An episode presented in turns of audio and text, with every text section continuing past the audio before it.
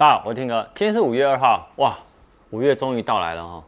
上半年这个月已经如果过完的话，就差不多了。五月、六月，好，时间过得好快啊。那我们来看有哪三则科技午报。好，我们来看一下第一则哈。上周五四月三十号，苹果官网正式开卖了新的 M1 的 iPad Pro，还有 M1 的 iMac。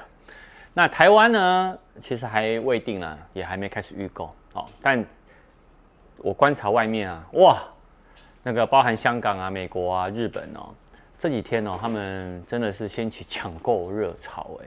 根据有苹果官网哦，它的 M1 的十二点九寸就搭载新的 Mini LED 的那个 iPad Pro 呢，是最夯的啊。有多夯呢？现在呢，我刚去查了一下。到货呢，已经要排到七月初了。那这也显示出哦，新款的 iPad Pro 跟 iMac 哦，它是受全球晶片短缺的影响哦，所以首波的供货真的相当有限。那 iMac 呢，它一样搭载 M1 晶片的哦，它是内建八 GB 的 RAM 跟二五六 GB 的储存空间，它的入手时间是可以比 iPad Pro 短一点的哈。但是呢，它还是有分哦。如果你是红，然后蓝绿这三色的话呢，可能也要等上一个半月。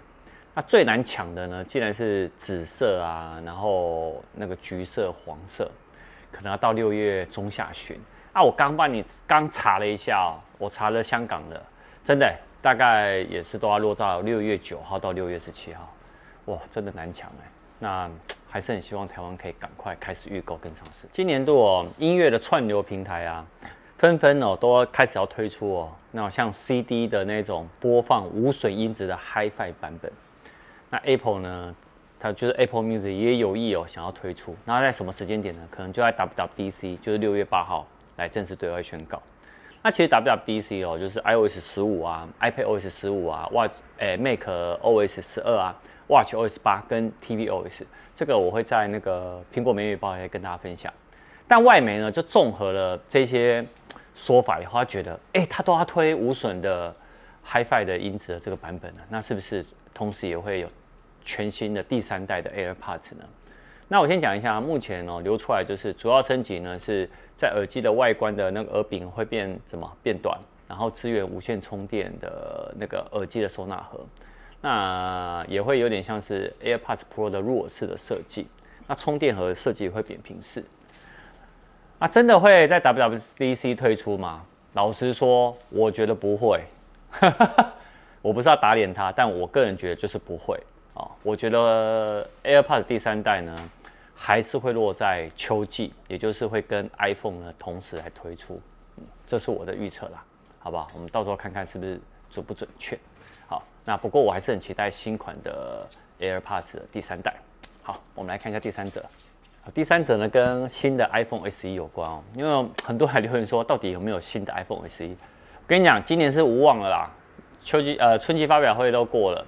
它也不会在秋季推出，也不可能在 WWDC 推出，所以要等明年了。所以呢，诶、外媒呢就推出了一个他们高清的一个渲染图啦，就是一个合成的一个设计啦。好，那也就是他把它命名叫 iPhone SE 的二零二，因为今年二零二一嘛。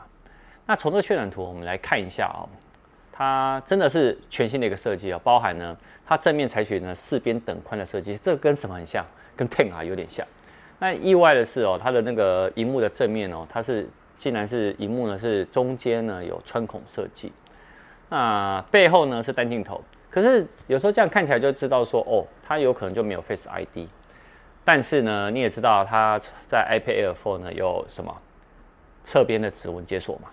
那它会把这个侧边指纹解锁呢，把它放进新的 iPhone SE 里面。好，那除了这个以外呢，当然就是。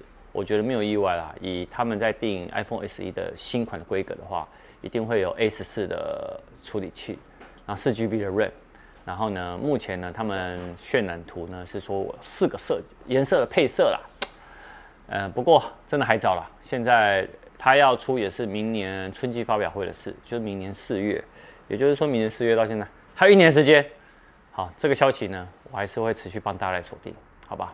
那。其他的部分呢，我们就来看苹果每月一报喽。好，晚上一样有影片，晚上见，拜拜。